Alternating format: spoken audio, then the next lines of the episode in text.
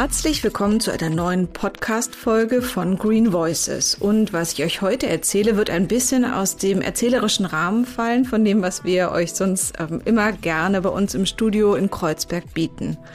Und zwar habe ich mich auf den Weg gemacht, meiner Familie, mit, also einem Teil meiner Familie, wie ihr wisst, ist sie ja relativ groß, mit meinem Freund und meiner kleinen Tochter, der Leo, sind wir nach Siebenlinden gefahren. Und zwar in das schöne Ökodorf Siebenlinden, das zwischen Berlin, Hannover und Hamburg, also ziemlich in der Mitte liegt, haben wir uns aufgemacht und wollten einfach mal schauen, wie Leben anders funktionieren kann. Und für alle, die wie ich in der Großstadt leben, taucht einfach immer wieder auf der große Traum vom Leben auf dem Land. Und ich bin ja eine ziemlich eingefleischte Berlinerin, aber ich muss sagen, dass diesmal mich schon immer mehr rauszieht. Das heißt, wie kann man anders leben? Wie kann man naturverbundener sein? Wie kann man auch seinen ökologischen Fußabdruck geringer machen? Das sind alles Sachen, die mich täglich umtreiben und jetzt gerade glüht die Stadt. Das wird immer heißer um einen herum.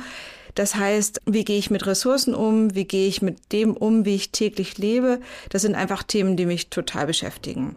Also haben wir uns auf den Weg gemacht nach Siebenlinden und sind durch eine ziemliche Agrarwüste dahin gefahren. Das heißt Autobahn, Landstraße, links und rechts, planierte Felder, die ersten Wirbelstürme von Staub sind aufgekommen, Straßendörfer, LKWs, die an einem vorbeibrettern, ein Autohaus, McDonalds, dann lange nichts, Autoreifen, die an der Seite vor sich hinglühen. Also eher ein bisschen dystopisches Umland, so wie man es ja auch kennt. Und dann biegt man nach rechts ab auf so einen kleinen Feldweg und es wird immer grüner. Das ist so das Erste, was einem eigentlich auffällt.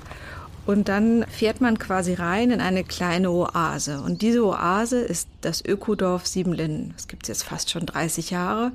Und das merkt man dem Ganzen wirklich an. Das ist eine Gemeinschaft, die schon ganz, ganz viel hinter sich hat, sich super entwickelt hat, wo ganz, ganz viel passiert ist und die es aber geschafft haben, die alten Utopien direkt nach der Wende in was umzusetzen, was heute umso lebendiger wirkt. Und wenn ich so beschrieben habe, dass es draußen heiß ist, staubig, keine besonders interessante Landschaft, ziemlich zerstört, auch in ganz, ganz vielen Ecken, muss man sich vorstellen, das gesamte Klima ist anders dort, wo wir gewesen sind. Und es ist nicht nur durch die kleinen Pflanzen, durch die Kräuter, durch die Blumen, durch die größeren Pflanzen, durch die Bäume, durch das Verschattetsein, weil der Wald einen umgibt, sondern auch durch die schönen Strohhäuser, durch eine ganz, ganz gepflegte, super schöne Anlage und dann, wenn man über Atmosphäre spricht, eben auch mit den Menschen, die da leben, weil dort wirklich ein anderer Ansatz des Lebens geprobt wird. Und das heißt in Gemeinschaft leben, das heißt zusammenarbeiten, Kinder großziehen, auch bis zum Schluss, sogar auch bis Beerdigung füreinander da zu sein ähm, und vor allen Dingen mit Ressourcen ganz, ganz anders umzugehen, als ich das zum Beispiel in meinem täglichen Leben tue.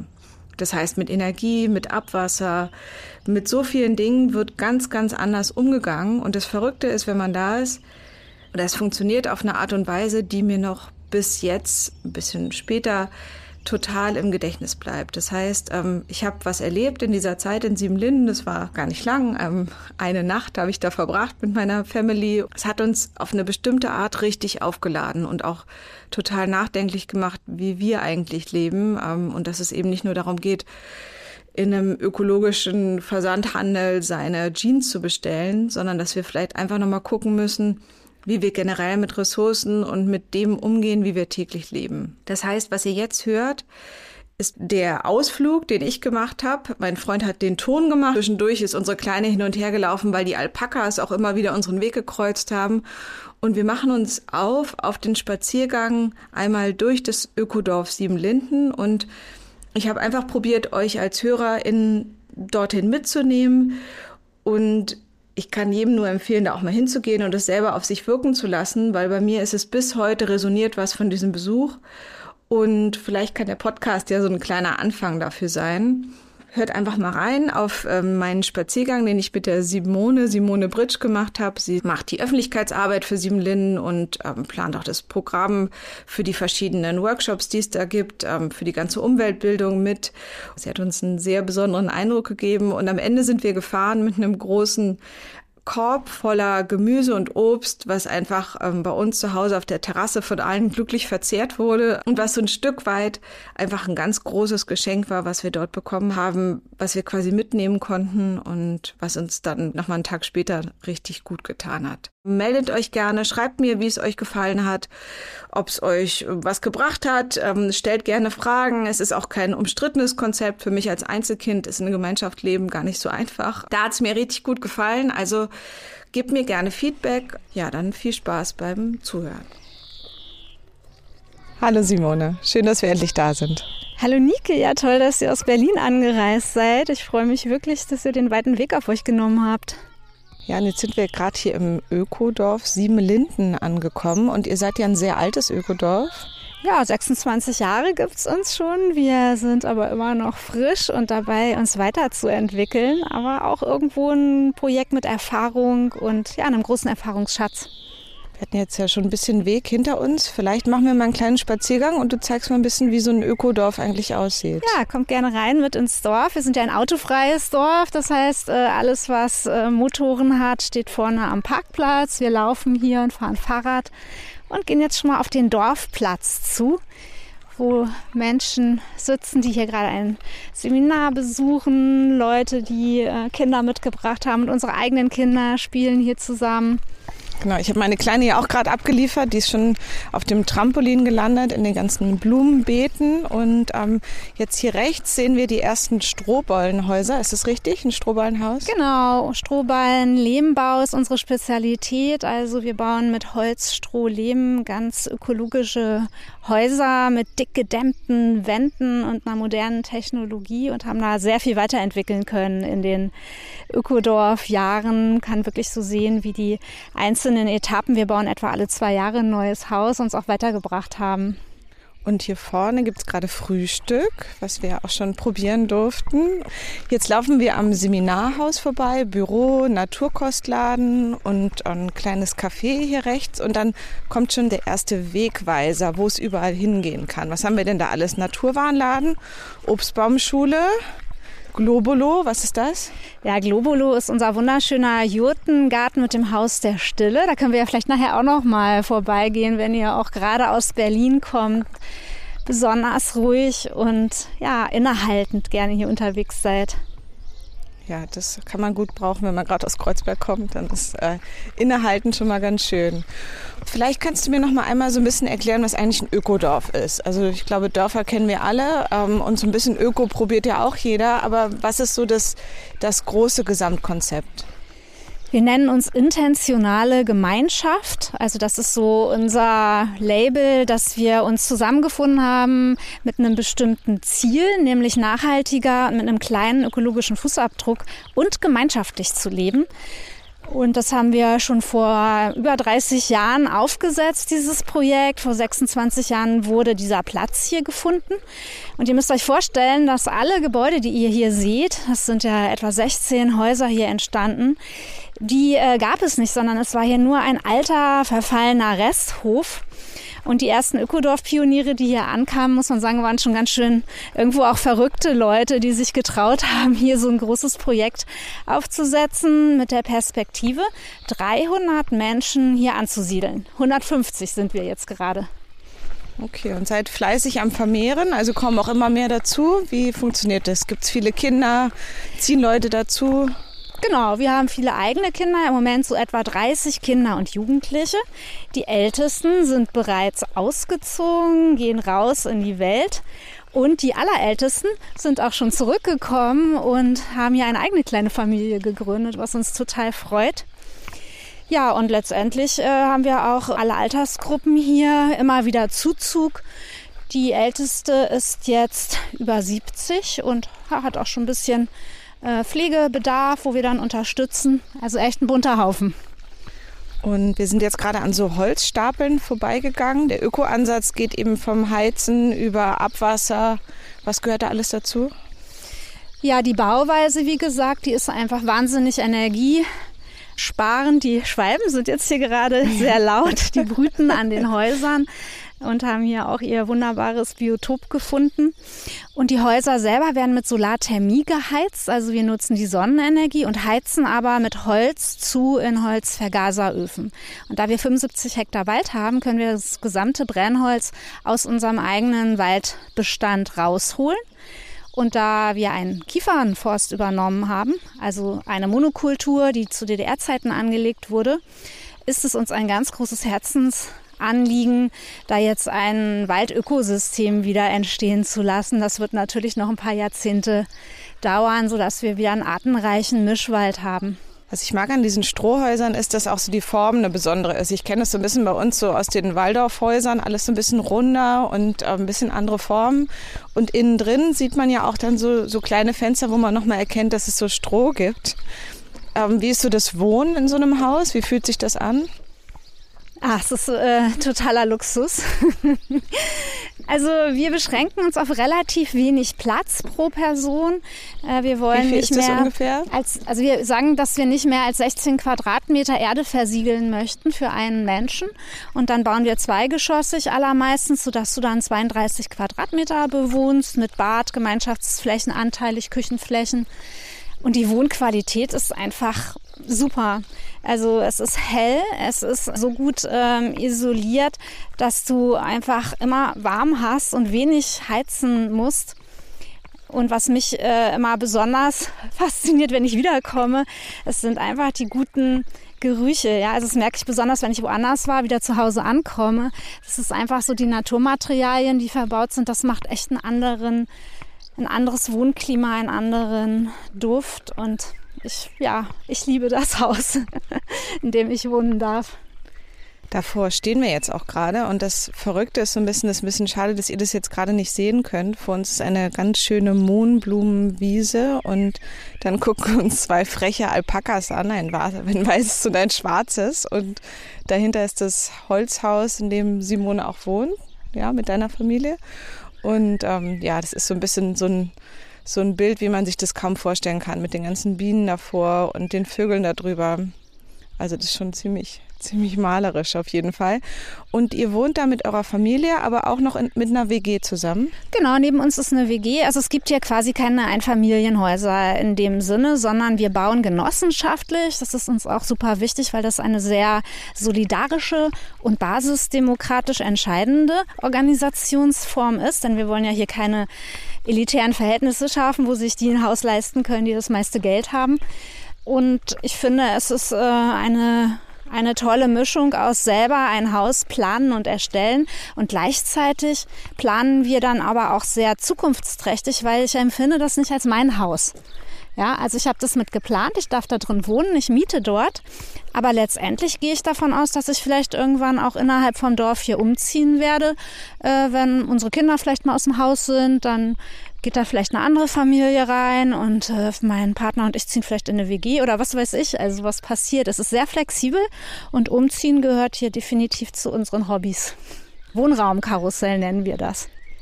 Und ähm, jetzt gucken wir uns diese goldigen Alpakas nochmal an. Das ist echt ein sehr, sehr schöner Anblick. Das Wohnraumkarussell. Also wir kommen ja, wir haben gesagt, ähm, direkt aus Berlin und da ist ja Wohnraum gerade ein Riesenthema, weil der so auf mysteriöse Weise verschwindet. Einmal, weil Menschen dazukommen, aber vor allen Dingen, weil ganz viel Wohnraum als Spekulation weggeht, ähm, vernichtet wird, für Büroflächen hergenommen wird. Wie macht ihr das hier, wenn quasi sich zum Beispiel Lebensumstände mal ändern oder man findet einen neuen süßen Partner irgendwo? Wie geht ihr damit um?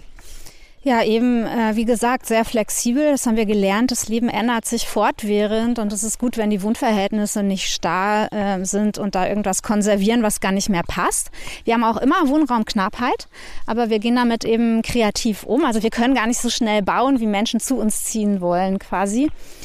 In der Situation muss man sich dann zusammensetzen. Also wir setzen uns für alles gerne in Kreise zusammen und sprechen mit äh, mehr oder weniger viel Geduld über die Dinge, die gerade anstehen.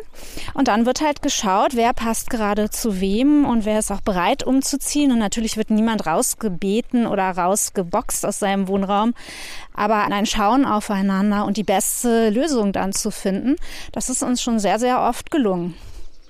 Und wie ist es so mit älteren Leuten? Also wie funktioniert das quasi, wenn man, hier wird jemand geboren, wie geht ihr dann so mit Kindern in der Gemeinschaft um, die ja, sagen wir mal, erstmal nicht direkt mithelfen können und dann gibt es auch Menschen, die schon alt geworden sind bei euch und du hast auch schon erwähnt, dass ihr eigentlich bis zur Beerdigung auch schon Menschen begleitet hier. Ich meine, bei 26 Jahren ist das halt schon auch eine Zeit. Ähm, wie kann ich mir so den, den Circle of Life vorstellen bei euch? Ja, das ist eine gute Frage und ich finde es auch eine unserer allergrößten Stärken, dass du das halt erleben darfst, wenn du hier äh, wohnst, wie ein äh, Baby geboren wird. Wir haben schon sehr viele Hausgeburten hier. Wir sind nicht immer alle dabei, aber wir stehen vielleicht vorm Haus und hören oder helfen irgendwas und ja, dann ist das neue Leben da. Es gibt einen Willkommenskreis, so wenn die Familie soweit ist, vielleicht nach ein paar Tagen oder ein paar Wochen für das Kind, wo es so richtig aufgenommen wird und Lieder gesungen und wo vielleicht die Eltern was sagen. Wir geben gute Wünsche mit. Und äh, wenn wir zum anderen Ende gehen, die Menschen, die hier älter werden, da versuchen wir möglichst viel selber zu umsorgen und versorgen, nehmen aber auch durchaus Pflegedienste in Anspruch, wenn es dann einfach so ein Level hat, vielleicht, wo wir an unsere Grenzen kommen.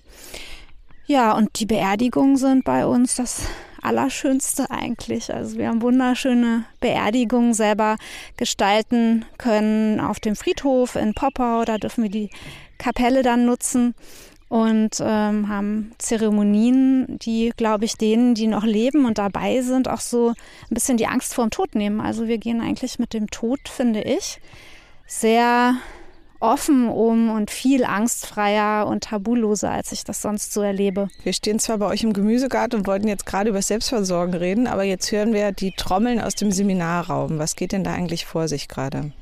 Ja, das ist ein ganz besonderer Workshop, den wir im Moment hier zu Gast haben mit 50 Menschen und die lernen von der Jessica Heiler, die bei uns lebt, wie sie Rituale integrieren können in ihr eigenes Leben, aber auch zum Beispiel für Bildungsarbeit, für Arbeit mit äh, Gruppen, mit äh, Kindern, Senioren und so weiter, weil wir denken, dass moderne, zeitgemäße Rituale uns als Menschen einfach helfen können, auch als äh, Familien, als Freundeskreise, Gemeinschaften wieder mehr in unsere Mitte immer wieder zu kommen und den Lebensabschnitt, der gerade dran ist, wirklich zu begehen oder das Jahreskreisfest oder ja, die Geburt, den Geburtstag, den Übergang, vielleicht eine Einschulungsfeier. Wie kann ich die gestalten, so dass sie wirklich innen ankommt im Menschen und nicht nur etwas Äußerliches, Aufgesetztes ist? Du hast auch schon erzählt, dass es immer wieder auch Workshops für euch hier intern gibt, aber ihr bietet die eben auch extern an, habt auch ähm, Räumlichkeiten dafür. Also was genau gibt es alles hier in Siebenlinden?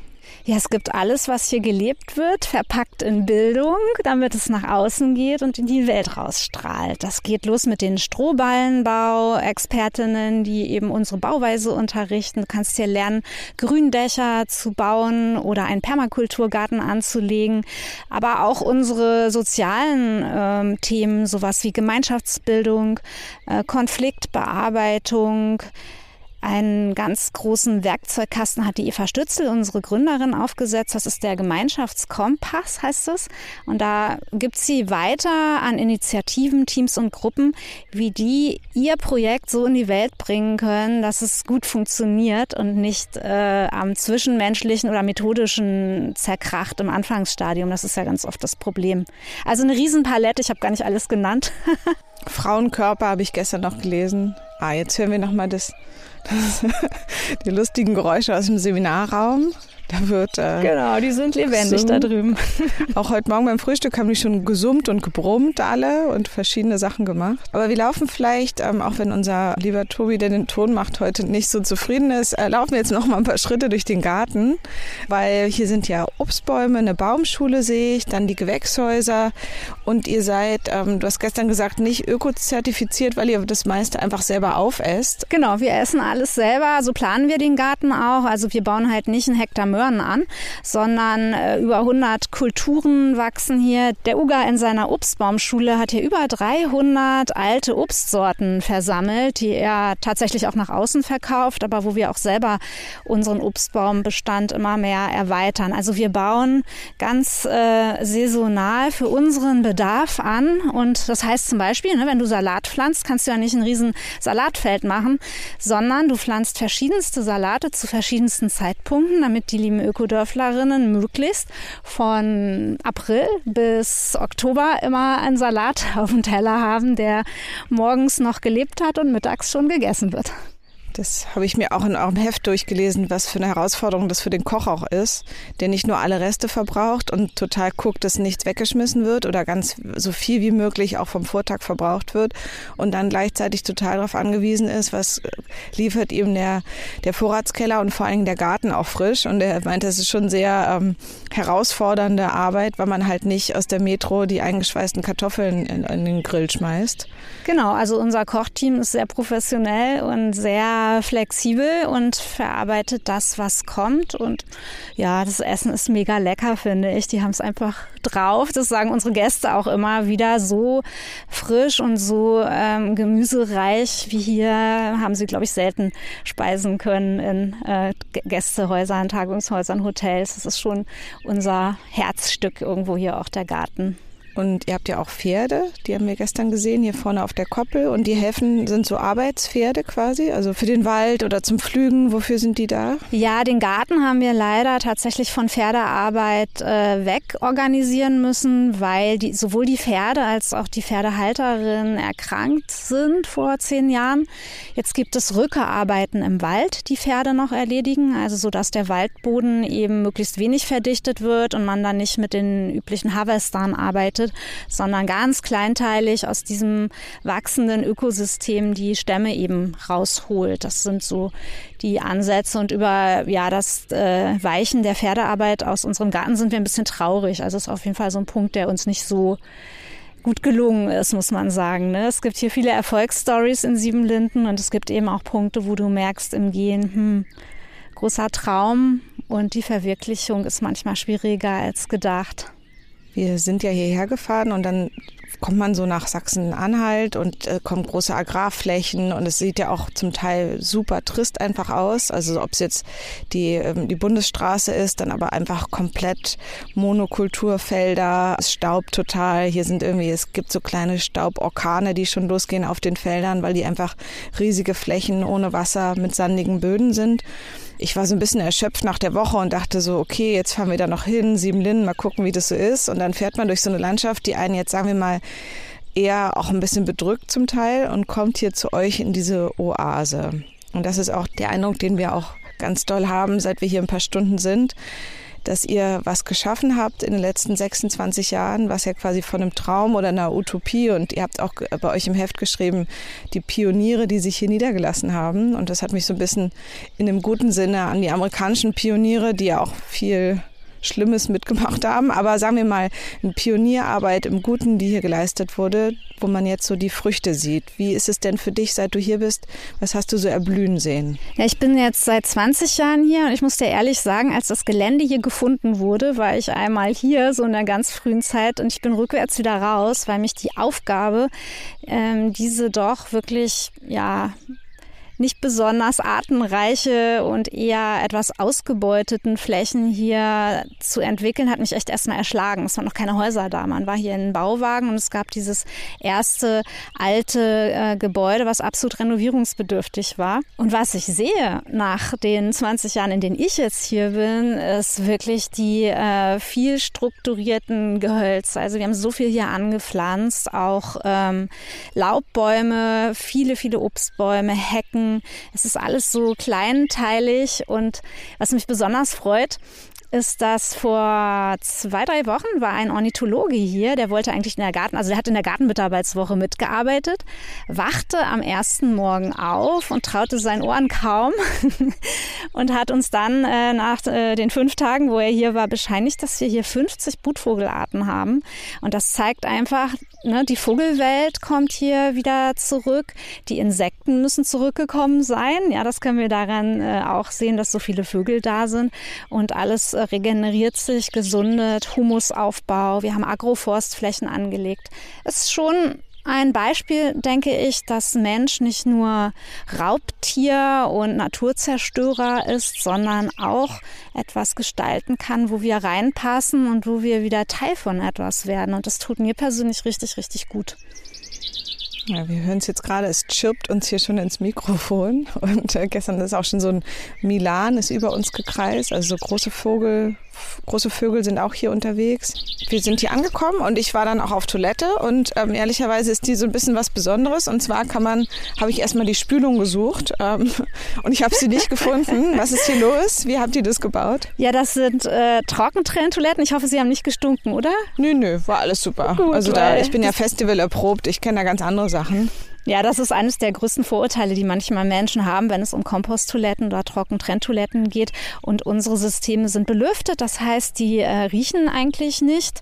Und das Pipi und die Fäkalien trennen wir direkt beim Toilettengang. Die äh, flüssigen Bestandteile gehen in die Pflanzenkläranlage, kommen dort zusammen auch mit dem Grauwasser aus den Häusern, also aus Duschen und Waschbecken und so weiter und werden durch Schilf und äh, Substrat so ganz natürlich ohne Chemie gereinigt und hier auf dem Gelände wieder versickert. Und mit den Fäkalien haben wir ein bisschen mehr Arbeit. Das ist hier ein richtiger Job von uns. Wir leeren also hier etwa aus 50, 60 Toiletten, die wir haben, leeren wir die Eimer und bringen die zur zur sogenannten Kacke-Kompostanlage. Die ist behördlich genehmigt, auch so ein ganz einmaliges Ding. Und dort wird in einem mehrstufigen Prozess eine Heißkompostierung äh, initiiert, sodass eben möglichst viele Keime äh, dann auch abgetötet sind und wir am Ende einen tollen Kompost haben, den wir übrigens nicht direkt wieder aufs Gemüse tun, sondern auf Gehölz für Gehölzpflanzungen verwenden dann. Wow, was man da alles machen kann. Naja, ich meine, weißt du, wir haben drei Prozent Süßwasser auf diesem Planeten und das war eines der ersten Überlegungen schon vor 30 Jahren.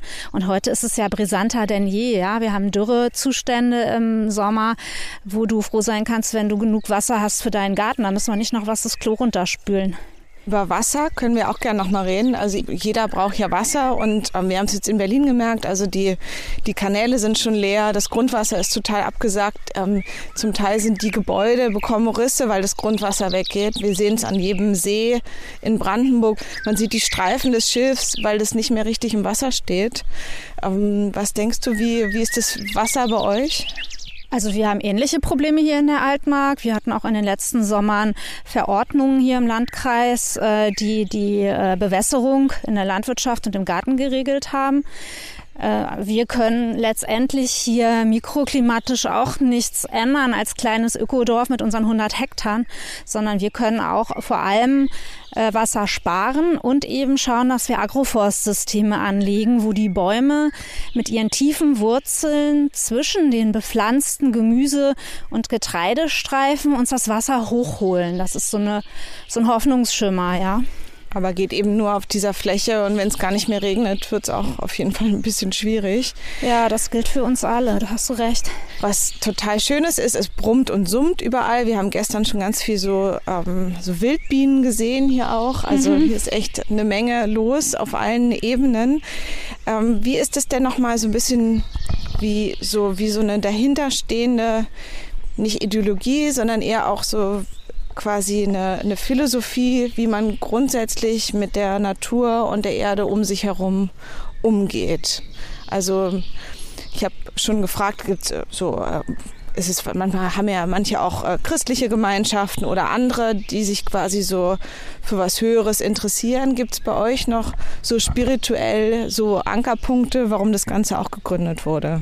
Ich denke schon, dass es gegründet wurde aus den Erkenntnissen damals Club of Rome und so weiter, dass wir an die planetaren Grenzen kommen. Das ist der Hauptgründungsimpuls. Und im Gehen ist, sind hier aber Menschen zusammengekommen, die sich schon sehr auch für die Schöpfung und für uns als Teil der Natur und viele bestimmt auch mit einem, mit Werten, die ein bisschen mehr sind als Materialismus, uns hier so einbringen. Aber wir haben da keine einheitliche Linie dahinter. Aber ihr habt zum Beispiel auch einen Meditationsort oder eben auch so, so einen Ort der Kontemplation geschaffen, wo man hingehen kann, um sich in irgendeiner Art von Gebet zu auszuruhen oder damit zu beschäftigen.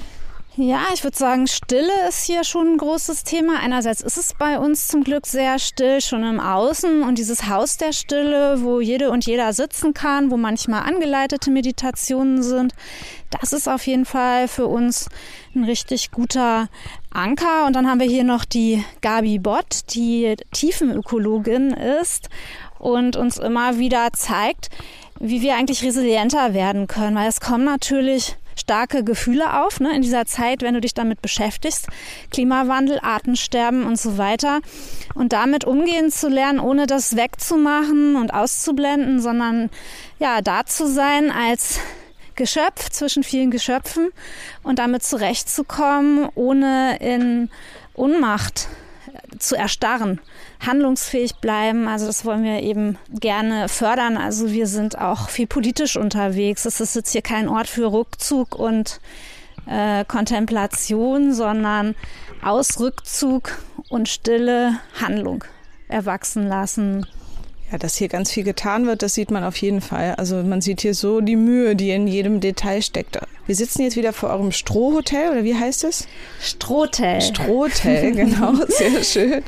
Und ähm, hier kann man als Familie übernachten oder mit Gruppen oder als Yoga-Gruppe oder wer, wer könnte das alles nutzen? Ja, tatsächlich haben wir da eine ganz, ganz breite Aufstellung, was hier möglich ist. Wir sind auch offen übrigens für Anfragen aller Art. Also wer ein Team hat oder eine Schulklasse oder vielleicht einen Betriebsausflug machen möchte oder so, fragt uns gerne. Wir machen da ganz viel möglich.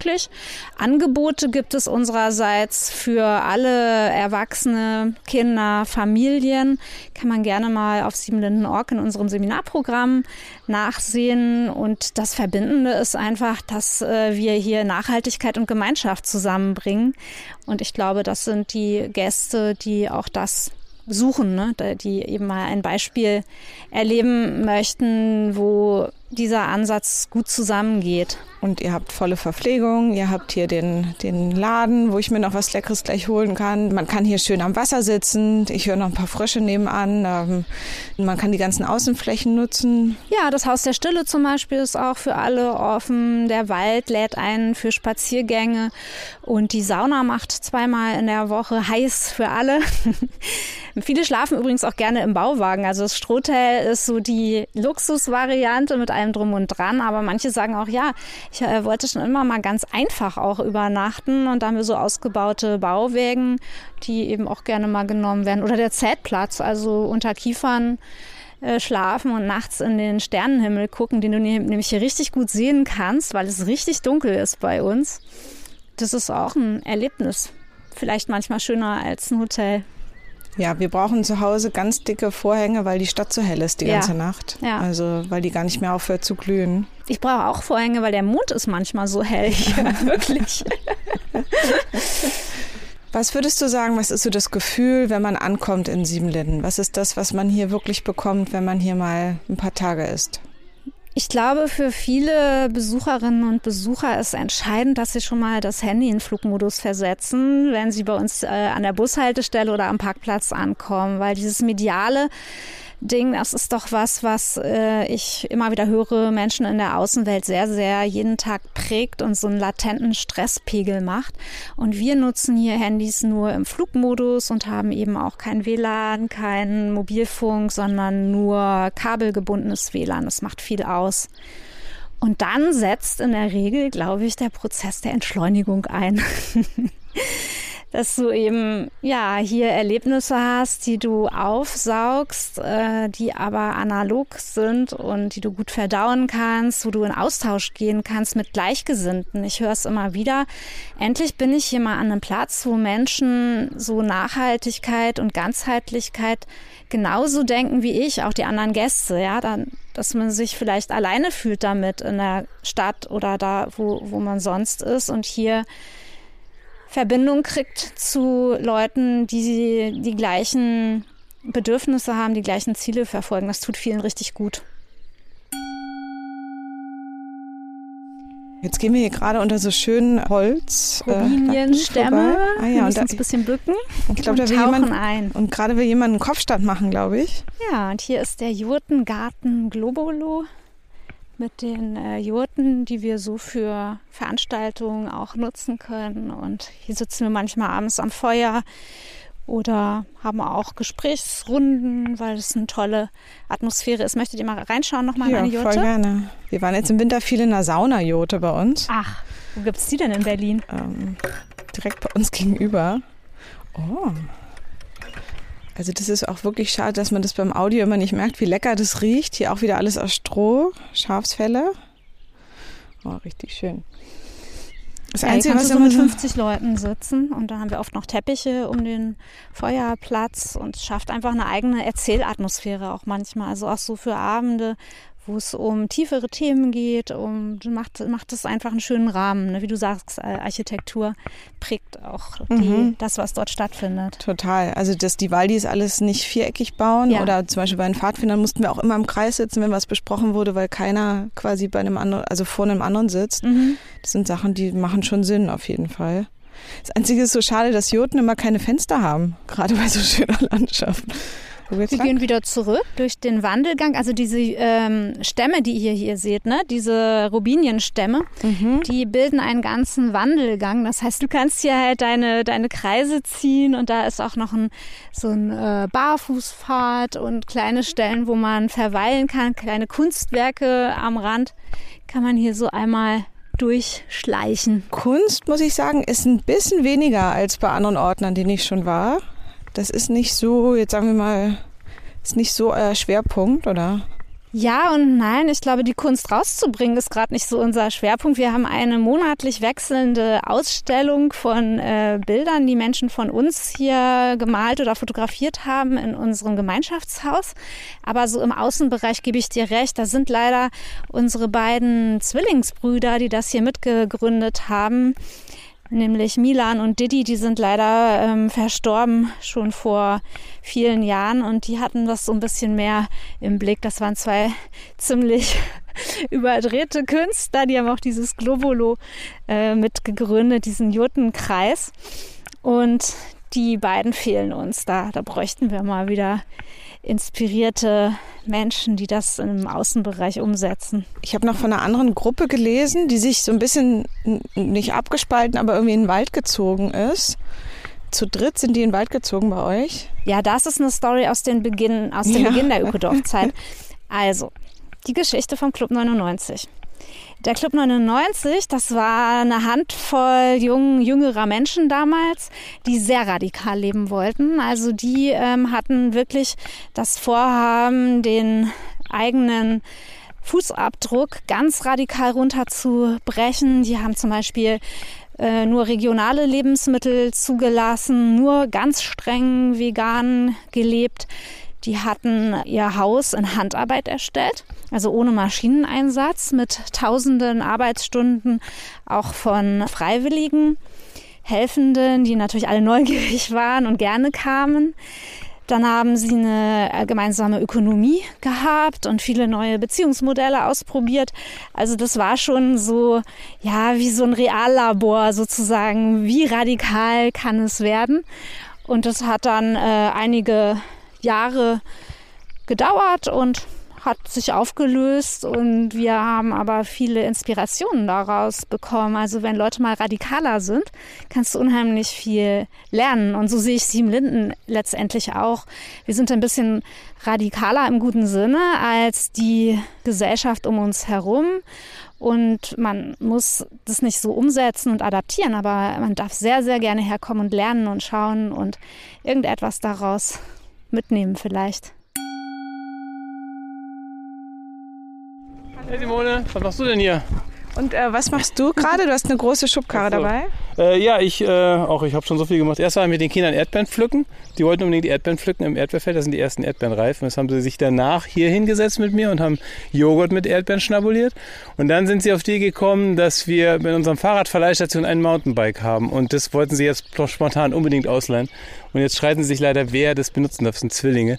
Jetzt darf erstmal Robin, aber er hat versprochen, dass nachher der Anouk darf. Aber inzwischen haben wir was anderes zu tun gefunden, nämlich der Postbote hat heute aus Versehen mal die Pakete an der falschen Ecke abge oh abgegeben. Deswegen schleppen wir die jetzt mit der Karre hin und her und dabei hilft mir der Anouk. Oh, wie nett. Ja, ein gefüllter Morgen. Ja, das klingt nach einem richtig schönen Samstagmorgen auf jeden Fall. Und Simone erzählt euch über das Ökodorf, ja? Ja, ja. Genau. Michael ist nämlich derjenige, der kein richtig falsches Leben rausgebracht hat und hier überall in alle aufgeräumten und unaufgeräumten Ecken reinfilmt, alle Leute befragt, die was Interessantes beizutragen haben. Ja, schon eine Weile nicht mehr. Ist ja schon wieder zwei Jahre her. Ne? Micha, warum soll man nach Siebenlinden kommen? Ähm, ja, also die große Frage, will als Siebenlin als Gast kommen oder Siebenlin als Bewohnerin kommen? Als Gast würde ich das machen, äh, um mal zu gucken, wie kann das denn sein? Also wenn ich mir jetzt vorstelle, dass ich nicht so ein Leben führen würde, dann würde ich schon wissen wollen, okay, was, was hat es jetzt drauf? Wieso schaffen die das? Dass die jetzt hier so einen kleinen Fußabdruck haben und so und sind die dabei noch gut gelaunt oder sind die irgendwie vielleicht alle ein bisschen seltsam? Und dann würde ich herkommen und merken, oh krass, das geht ja, wie machen die das? Und dann würde ich richtig neugierig werden, dann würde ich nochmal kommen und dann würde ich wahrscheinlich herziehen wollen. Aber ich wohne ja schon hier. Perfekt. Du wohnst schon hier. Wir überlegen es gerade nach den, nach den schönen Beispielen. Vielen Dank. Ciao. Danke. Siemlin ist organisiert in zwei große Genossenschaften und zwei Vereine. Und wir beschäftigen unsere eigenen Mitbewohnerinnen sozusagen, sind hier Arbeitnehmende und Arbeitgebende gleichzeitig und sind äh, eben auch angestellt, sozialversichert. Und dann kommt noch daneben der große Pool an ehrenamtlicher Arbeit. Da sind die Möglichkeiten dann unbegrenzt. Aber wir schauen schon, dass möglichst viele Menschen hier vor Ort eine Grundfinanzierung haben äh, durch ihre Arbeit. Und einige pendeln aber auch ins Umland, arbeiten als Ärzte oder als äh, Lehrerinnen, Sozialarbeitende haben wir gerade. Ja, und du bist sozialversichert ganz normal und kriegst nachher eine Rente. Und musst du dann was dafür zahlen, dass du dann hier wohnst? Oder wie funktioniert es dann nachher? Oder wohnst du immer umsonst? Selbst wenn du nicht mehr arbeiten würdest? Ähm, es funktioniert hier so, dass wir individuelle Ökonomien haben, jeder, jeder Einzelne für sich, aber eben sehr solidarisch wirtschaften. Also die ganzen genossenschaftlichen Konstrukte sind schon mal sehr solidarisch aufgesetzt. Und äh, dann haben wir jetzt eingeführt, zum Beispiel für unsere Lebensmittelversorgung, Bieterrunden. Das heißt, wir zahlen nicht das, was wir verbrauchen, sondern wir zahlen das, was wir geben möchten und können. Und das ergibt dann die gemeinsame Lebensmittelkasse. Und äh, jede Person kann sich hier so viel Essen nehmen, wie sie möchte und eben so viel zahlen, wie sie kann. Es muss nur am Ende natürlich sich tragen und gut hinkommen, ja. Ich habe gelesen bei euch die adipöse Gesellschaft, wo es natürlich nicht darum geht, dass Menschen zu dick werden, was sie auch tun, weil sie sich zu wenig bewegen und ungesund von der Industrie ernährt werden, sondern einfach zu viel konsumieren. Und wenn man sich hier umschaut, dann sieht man ziemlich viele sehr gesunde Menschen, die anscheinend auch nicht zu viel aus der Kasse oder aus den Lebensmittelschränken nehmen, als sie essen können, sondern sie wirken sehr gesund in dem Maß ernährt mit Sachen, die wirklich satt machen. Und das ist, finde ich, steht so ganz schön für das, was ihr hier geschaffen habt, dass diese Gier anscheinend so ein bisschen aufgehört habt die ich auch total von mir kenne. Also ich habe eben beschrieben, ich bin ja mit dem Fahrrad gestürzt, weil ich nicht nur eingekauft habe, sondern auch noch telefoniert und manchmal mache ich währenddessen noch Online-Shopping, ehrlicherweise. Komischerweise äh, läuft es manchmal nicht so gut, aber das heißt ja auch, wie viel nicht nur gleichzeitig, sondern auch wie viel von Konsum mein Leben auch bestimmt. Ist das so ein bisschen zur Ruhe gekommen hier in eurer Gemeinschaft? Ich glaube, dieses Konsumding kommt wirklich sehr zur Ruhe, äh, weil du merkst, was du wirklich brauchst. Also du kannst mehr spüren, was dir gut tut. Und gleichzeitig haben wir natürlich auch immer wieder Rückfälle. Ich merke es dann aber, wenn ich drei Tage in der Stadt bin, ständig mein Portemonnaie zücke und wieder hierher komme, wie gut es eigentlich tut, wenn, äh, wenn, wenn das halt äh, nicht viel darum geht, was kaufe ich, was brauche ich noch, sondern eher um das Sein und um den Moment und dass äh, erstmal die Grundhaltung ist, es ist genug da. Und wir sind da aber wirklich auch in einem Entwicklungsweg. Ne? Und wir haben alle die gleiche, ähm, den gleichen Hintergrund, in kapitalistischen Systemen oder manche im Sozialismus groß geworden zu sein und vielleicht, dass nicht genug da ist und dass ich kämpfen muss dafür. Und die Chance ist aber hier wirklich groß, da innere Schritte zu machen, die wir auch brauchen, wenn wir nachhaltiger miteinander wirtschaften wollen, ja. Was ist denn hier los? Wo sind wir denn hier gelandet? Das ist der Waldkindergarten. Ich habe ja selber vier Kinder und hatte den Glück als Mama hier, glaube ich, ungefähr zwölf Jahre lang äh, fast jeden Morgen Kinder abzugeben und äh, Kinder mittags wieder einzusammeln, die total ja, ausgeglichen einfach sind, das muss man sagen. Hier gibt es so wenig Streit und Stress äh, für einen Kindergarten. Natürlich streiten die manchmal, aber der Lärmpegel ist viel geringer. Die Kinder können sich bewegen. Es sieht manchmal unordentlich übrigens hier aus. Und das ist aber äh, das Prinzip, weil wenn du alles fertig machst für Kinder, glatte Oberflächen, alles schön vordesignt, jede Spielidee ist vorgedacht, entsteht null Kreativität. Und hier hast du halt, denkst du, ja, warum haben die hier nicht aufgeräumt? Zum Beispiel auf dem Sandhügel steht irgendwie so eine Tuppe und Holzkonstruktion und ein Plastikrohr liegt da. Aber das ist wahrscheinlich der coolste äh, Kinderspielplatz letzte Woche gewesen. Die werden da vielleicht nächste Woche weitermachen und eine Art Bude bauen und dann bricht die wieder zusammen und dann verlagert sich das Spielgeschehen an einen anderen Platz. Da hinten ist eine Lehmkuppel, da kann man auch mal dran äh, ausbessern und äh, Kletterseile hängen und dann werden sie wieder abgenommen. Das ist so ein ganz äh, vielseitiger Platz, der sich ständig wandelt und das tut gut, glaube ich. Ja, ist auf jeden Fall was anderes als das IKEA-Spieleparadies. Ja, genau. Aber da gibt es wenigstens fünf Fernseher. Also. Ja, Wahnsinn. eine andere Idee. Ja, und die Motorik. Ne? Also wir wissen ja, dass Kinder ähm, heutzutage auch in ihrer Persönlichkeits- und intellektuellen Entwicklung echt gehemmt sind, weil die Motorik sich nicht gut entwickelt. Und das hast du hier halt im Wald perfekt. Und die machen auch an vielen Tagen, nehmen die ihren Bollerwagen und ziehen los in den Holper-Stolperwald, in den Zauberwald, in die Muschelkuhle und äh, sind wieder an, an neuen Plätzen. Bewegung ist das A und O in der Kindheitsentwicklung. Simone, wir stehen jetzt hier im Haus der Stille und ähm, wir sind hierher gelaufen zwischen den Bauwagen und wieder durch Wiesen und Blumen und dann sind wir zu so einem kleinen Haus gekommen, was so ein bisschen aussieht, als würde Frodo Beutlin hier wohnen im Auenland. Ähm, außen drauf wieder ein Gründach, innen drin aus Stroh gebaut, mit Lehm verputzt und das ist hier rund. Simone, bist du hier manchmal und meditierst oder? Ja, ich bin hier auch manchmal und meditiere. Das ist so ein ganz freilassender Raum für alle, die Stille suchen und sich besser konzentrieren können. Vielleicht, wenn sie in einem neutralen und atmosphärischen Raum sind. Manche meditieren ja auch lieber draußen in der Natur.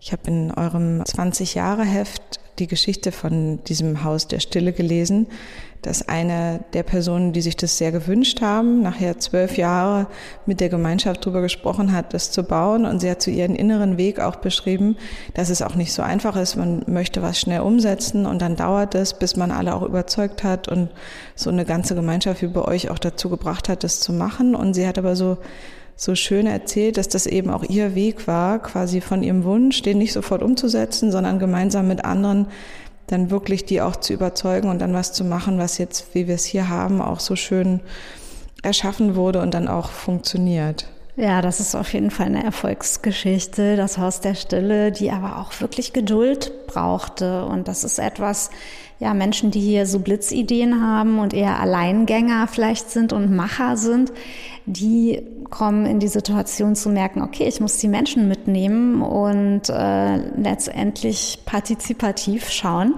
wie können wir hier gemeinsam auf einen Nenner kommen, weil so ein Haus steht ja dann hoffentlich 80 oder 100 Jahre. Das will schon von allen auch gut getragen sein, auch der Standort und die Bauweise und die Finanzierung. Und hier ist sehr viel mit Ehrenamt gelaufen, mit Spenden und mit Menschen, die einfach dafür gegangen sind, so ein ähm, ja, Ort der Stille hier in Siebenlinden aufzusetzen. Ich finde es schön geworden.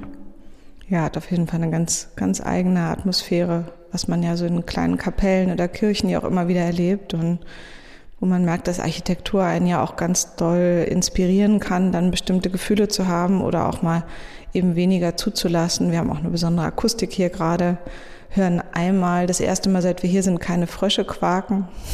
Ja. Keine ganzen Vögel. Wenn du andere überzeugen willst, mal herzukommen, was sind so drei Sachen, warum sollte man nach Siebenlinden kommen? Siebenlinden ist eines der größten Ökodörfer in Deutschland und es ist schon beeindruckend, finde ich, dass wir 150 Menschen sind, die Tag für Tag miteinander leben, wohnen, arbeiten, lieben, lachen, weinen. Also so eine große Gruppe zu erleben ist einzigartig, denke ich. Ähm, das Zweite ist, dass wir ein sehr naturnaher Ort sind, der eben außerhalb vom Siedlungsgebiet wie so eine kleine Oase zeigt, dass man ja Dörfer ganz anders denken kann. Also wir sind ein kleines Dorf und wir könnten ein Vorbild auch sein für viele ländliche Siedlungen, die vielleicht gerade eher ausbluten, wie man sie wiederbeleben könnte. Was ich total liebe, ist, dass hier keine Autos fahren hilft schon mal total, aber alle laufen auch barfuß. Das finde ich auch so schön. Das ist auch alles wieder ein bisschen wie im Auenland. Ähm, das Essen ist toll, es riecht super. Ich sehe die ganzen Pflanzen, man kann sich ganz frei bewegen. Auch mit Kindern ist es total ideal. Und äh, meine Hauptfrage, ich glaube, die kannst du mir wahrscheinlich nicht beantworten, Simone, ist, warum leben nicht alle so? Und warum haben wir davon so wenig in der Stadt und auch so viel verloren von dem, was ihr eigentlich mit weniger schafft für alle? Das ist eigentlich das Hauptding, dass ich die ganze Zeit denke, warum macht man sich so schwer an so vielen anderen Orten? Ja, ich hätte ehrlich gesagt vor 20 Jahren auch gedacht, dass sich die Idee schneller multiplizieren lässt, dass es mehr Menschen schneller ansteckt. Andererseits ist es natürlich so, dass du hier deine eigenen Herausforderungen auch hast. Also dieses kollektive Leben haben wir ja nicht wirklich gelernt, sondern wir sind sehr im Ich und im Ego-Modus groß geworden, ich auch und dann eben umzuschalten auf so eine kreative, ko-kreative Wir-Kultur, äh, die sehr basisdemokratisch orientiert ist, das ist schon für viele, glaube ich, eine viel größere Hürde als die Komposttoiletten oder als die Technologien, die wir hier, also Ökotechnologien, die wir nutzen. Eigentlich ist das äh, Zwischenmenschliche die große Challenge und das werden wir ähm, auch in jeder Krise merken. Also für mich ist es äh, der Schlüssel auch für eine zukunftsfähige Gesellschaft letztendlich. Ja, ich merke auch, das ist der Punkt, der mir am meisten Angst macht. Also veganes Essen kein Problem, aber ähm, mit anderen meine Meinung auseinanderzusetzen und mich wirklich auch ähm, auf das Tempo von anderen Menschen einzulassen, ich glaube, das wäre für mich auch am allerschwersten. Aber ich sehe hier, es kann funktionieren und ähm, vielleicht kann es auch für so Einzelkinder wie mich noch funktionieren. Äh, Tobi äh, hofft, dass da noch ein bisschen Hoffnung ist äh, für mehr Kollektivität auf jeden Fall im Leben. Und ich finde das auf jeden Fall, seid ihr ein Riesenvorbild und es lohnt sich, glaube ich, für wirklich die meisten Menschen, die ich kenne, mal herzukommen. Und vielleicht auch viele, die ich nicht kenne. Vielleicht sollte mal der Vorstand von VW mal hier eine Woche sein. Unbedingt, genau. Und barfuß, ohne Handy und ohne Auto hier mal ein bisschen runterkommen und überlegen, was wirklich wichtig ist.